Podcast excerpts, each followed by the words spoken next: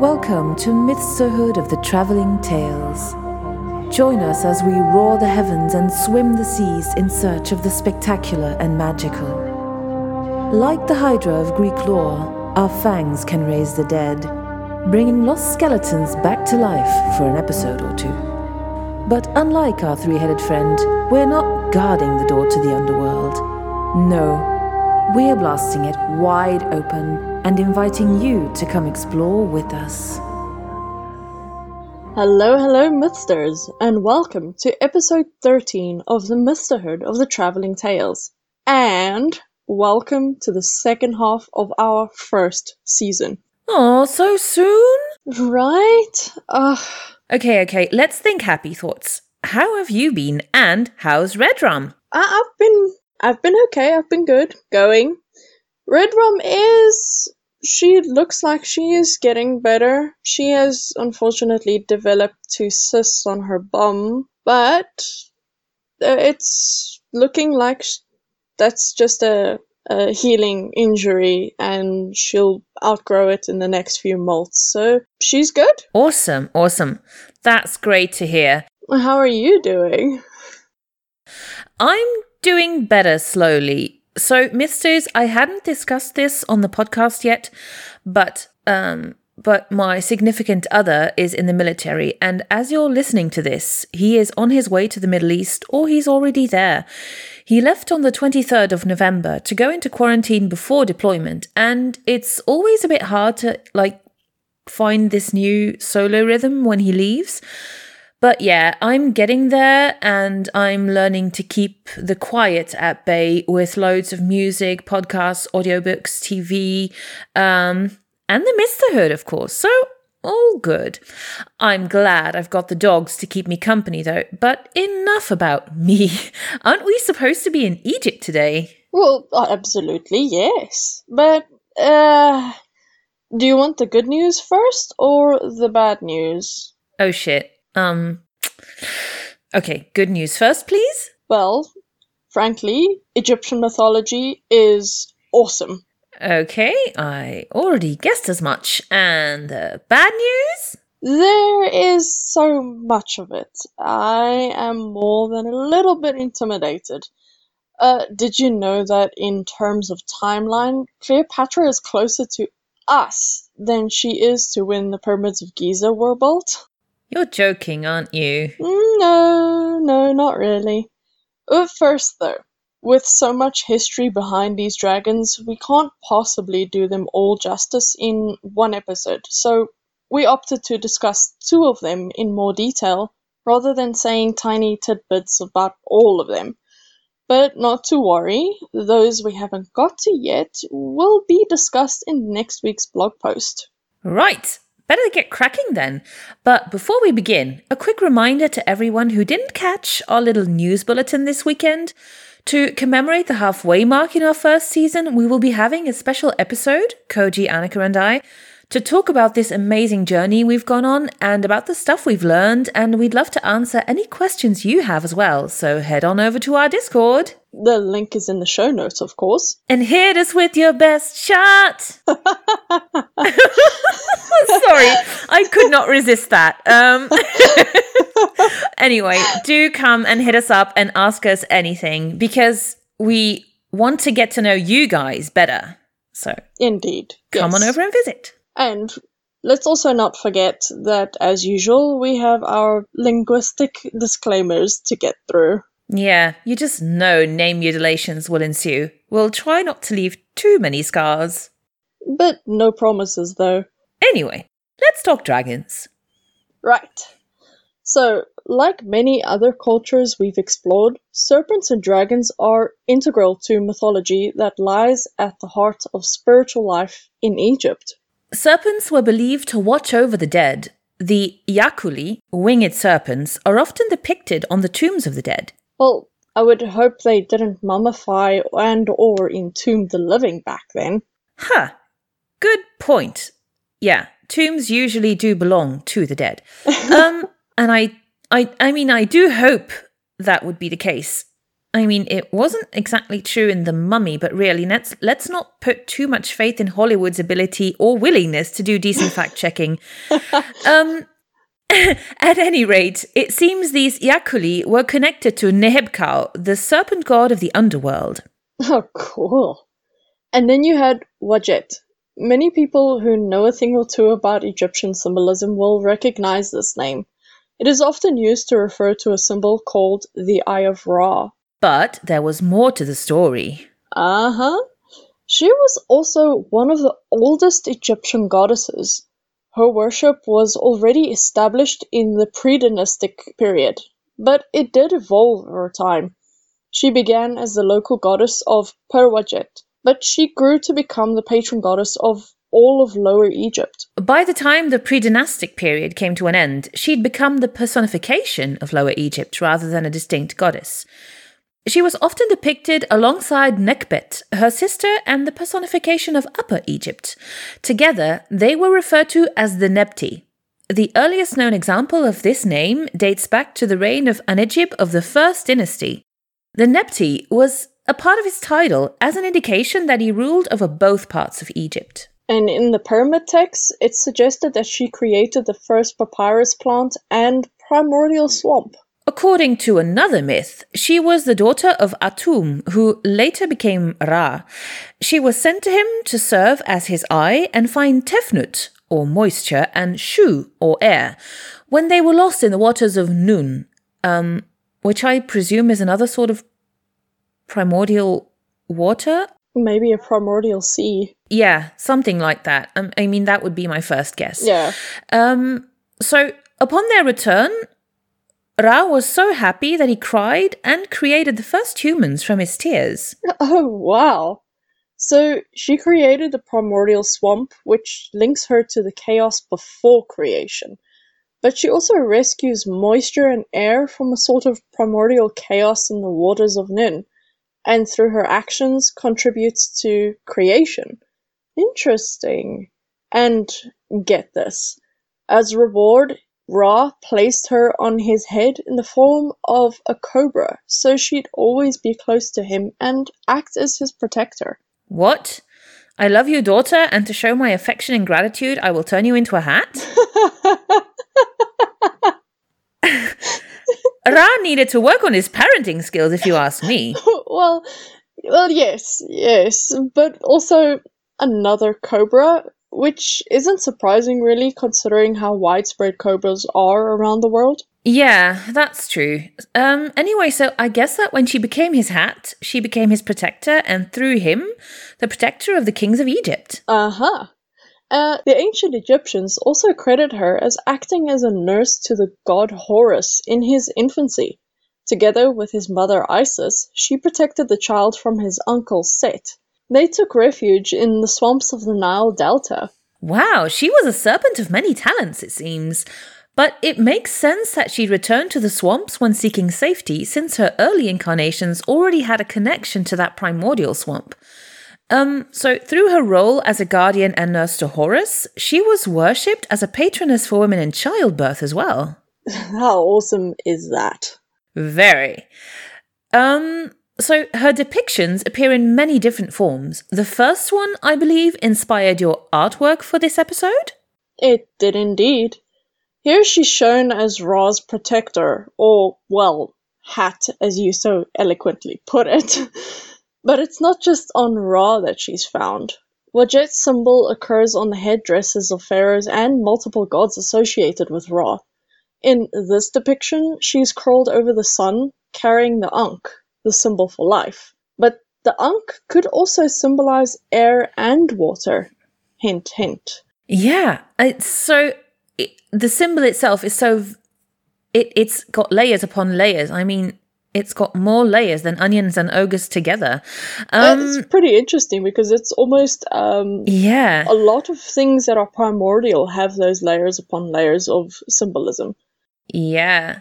Definitely, definitely.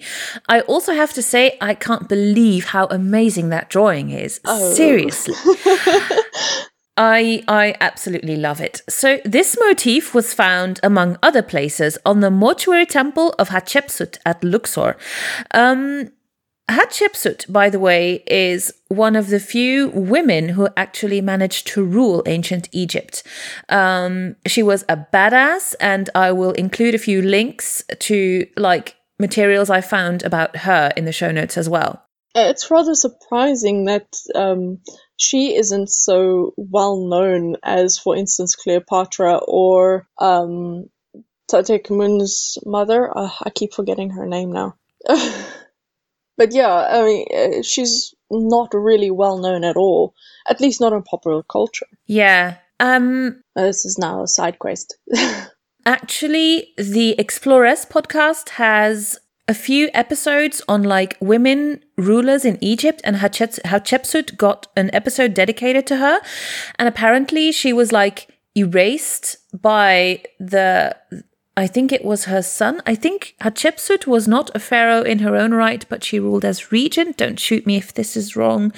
But um, when her son then succeeded her, um, or when he took over the rule, her images were destroyed and her name was removed from certain uh, monuments. So um, there apparently was active uh, effort to like erase her from Egypt's history. So yeah, we will link you to that badass ancient Egyptian lady. So let's get back to um, Wadjet here. So in this uh, depiction found on the mortuary temple, she appears twice in the same panel. Once in the incarnation you drew of her for the episode, Annika, and also once as just a serpent or a cobra, um, preceding a Horus hawk. Um, and this I presume, would symbolize her guardianship of Horus. But the hawk wears a pshent, the double crown worn by the pharaohs. Um, and this then becomes like a symbol to her role as a guardian of the kings of Egypt. And the cobra, as she appears here, and in the hat Ra turned her into, I've still not forgiven him for that, is another common incarnation for her. But she also took on the form of either a snake headed woman or a snake with a woman's head. Now, where have we seen that particular image before? Uh, just about everywhere. In later times, she was also depicted as a woman wearing the uraeus, and one of her early depictions was that of an Egyptian cobra twined around a papyrus stem, taking us back to her connection with papyrus. This motif is believed by many to be the first snake entwined around staff symbol, which would later return in the Mediterranean myths and cultures as the caduceus. So, not only was our Serpent Lady a most versatile deity, patroness of both rulers and those giving birth, creator of the primordial chaos and a slew of other titles, including Hat of Ra, but she was also one of the earliest trendsetters we've encountered so far. You go, girl! Here, here. But as cool as Wadjet is, do you think we should maybe move on to another serpent? Huh, good point. How about going from Ra's protector to one of his nemesis? Oh, Apep? Hell yeah! Apep, also known as Apepi. His name survived in later Coptic scripts as Apophis, which then, also I presume, became Apophis to the ancient Greeks. Apep embodied chaos and as such functioned as the direct antagonist to light and ma'at, meaning order or truth. The first mention of Apep appears in the 8th dynasty, a short lived and rather obscure line of pharaohs who ruled in the early 22nd century BC at the very end of what we know as the Old Kingdom. Two kings, Apepi of the 14th dynasty and Apophis of the 15th dynasty, were even named after him. Geez, one would hope they didn't live up to their name. Apep was considered the greatest enemy of Ra. He was depicted as a giant snake or serpent, leading to titles as Serpent from the Nile and Evil Dragon. Ra have mercy on the nannies expected to look after these two children. Ah, uh, tell me something I don't know in real life. But anyway, he was reported to stretch 16 yards in length, and he had a head made of flint. Apparently. Um, that would come in very handy when you go camping. But we digress. As early as 4000 BC, yeah, that's nothing new. Digressing, we never do that. Never. So, as early as 4000 BC, a snake was painted along the inner rim of a bowl alongside other desert and aquatic animals, and there's a strong reason to believe the serpent was the enemy of a deity, possibly even a solar deity, who is invisibly hunting in a big rowing vessel. Cool. Now, while in most cases Apep is described as a giant serpent, he is sometimes also portrayed as a crocodile. We didn't find much in terms of Apep's origin.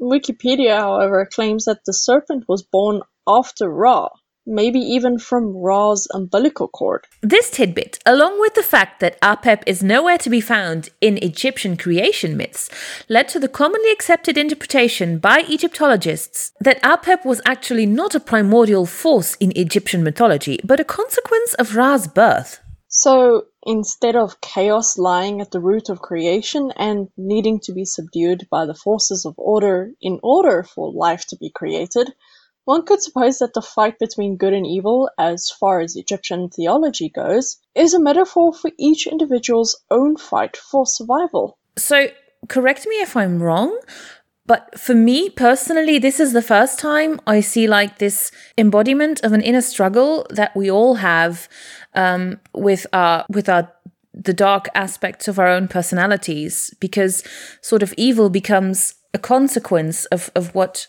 a supposedly good person or a good deity in, in the case in the case of Ra does. Yeah, it is the first example of it. Yeah. That we've seen, at least when it comes to the mythologies. At least this this blatantly anyway. All this actually makes sense when we look deeper into Apep's battles against Ra as well. Storytellers from the New Kingdom, which dates from the 16th to the 11th century BC, tell us that every day Apep must lie below the horizon. He can't stay in the mortal kingdom, so that establishes him as a creature of the underworld, which is where we all want to stay away from, after all. Hmm. That's an interesting take on the whole myth. In some stories, Apep lies in wait for Ra in a mountain called Baku, where the sun sets. In other stories, however, Apep lurked in the tenth region of the night, close to the dawn. So basically, our boy Apep got around, is what you're saying. This, and you're not going to believe this, added another title to his list World Encircler. What? Yes, I know. So, the Egyptians believed that his roar would cause the underworld to rumble, and some stories talk about how Apep was actually trapped or imprisoned there because he'd been the previous chieftain of the gods and gotten overthrown by Ra. However, this would contradict the myths of Apep's birth from a piece of Ra's umbilical cord. But another possible reason for his imprisonment, apparently, was just the fact that he was simply evil. Well, yeah, I mean, people have gone to jail for much less. I suppose. Oh, and get this the coffin texts imply that Apep used a magical gaze to overwhelm Ra and his entourage. Ra, however, got help from a number of defenders, including Set, who maybe had his good days as well, if the story was to be believed, and possibly also the Eye of Ra. You mean Wadjet? I do indeed. I- I'm pretty sure this is the first time we have two serpents facing off against each other. I do believe you're right.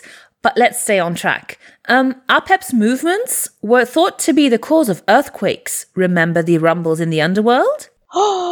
oh, Yeah, and his fights with Set were possibly used as a way to explain thunderstorms. In one story, it's Ra himself, in the body of a cat, who vanquishes Apep. at any rate, on most nights, Ra came out on top, of course. Egyptian priests and worshippers would pray at Ra's temples to ensure his victory.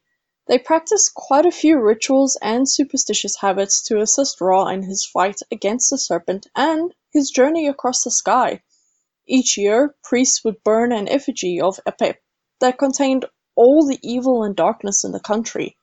They believed it would protect everyone from Apep's evil during the coming year. They actually had a detailed manual on how to fight Apep, referred to as the Books of Overthrowing Apep, or known in Greek as the Book of Apophis. These guides included a very thorough step by step dismemberment and disposal, up to and including such instructions as spitting upon Apep, defiling Apep with the left foot, taking a lance to smite him, fettering him, taking a knife to smite him, and putting fire upon him. Wow. So basically, you didn't want to piss off the priests if you lived in ancient Egypt. No, you did not. I'd also advise against any attempts at swallowing the daylight. But, Mythsters, you'll notice I said Ra was the victor on most nights. On the rare occasions when nothing sufficed to send Apep back to his underworld prison, he swallowed Ra and caused an eclipse. like Bakunawa from the Philippines? Totally like Bakunawa, except Apep caused solar eclipses instead of lunar ones.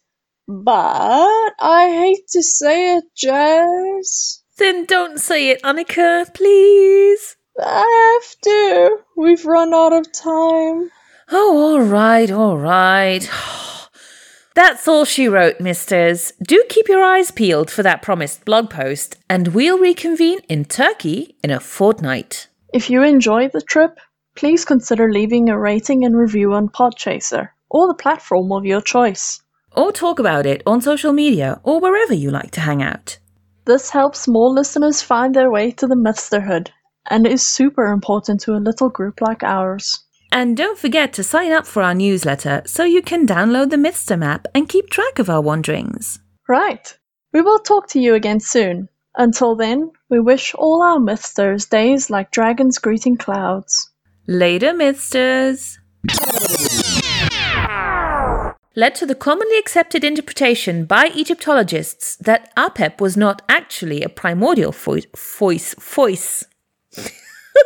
voice. oh, oh, God, where did that come from? That's not even a word. Well, neither was Egyptologists, but I mean. okay. It has. Hmm. it has begun. I think I need more. I need now. more coffee. I'm not even drunk. How is this possible? Mm. Maybe we should try some wine because I bet that would loosen our tongue. No, let's not go there. Oh God, that would be horrible. um, this would quickly become uh, an R-rated podcast if that were yeah, case, probably so, true. Yeah, let's not. that Apep was actually not a primordial force in Egypt.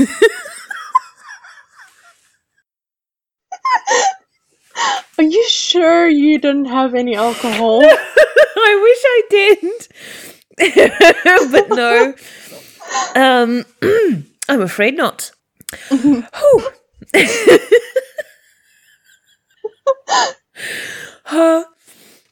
all the dogs are looking at me funny. But that's all right. that is nothing new either. Where was I? The the thought is in my head, but the words aren't the words aren't there yet. Um, that happens to mm, me so hmm. much.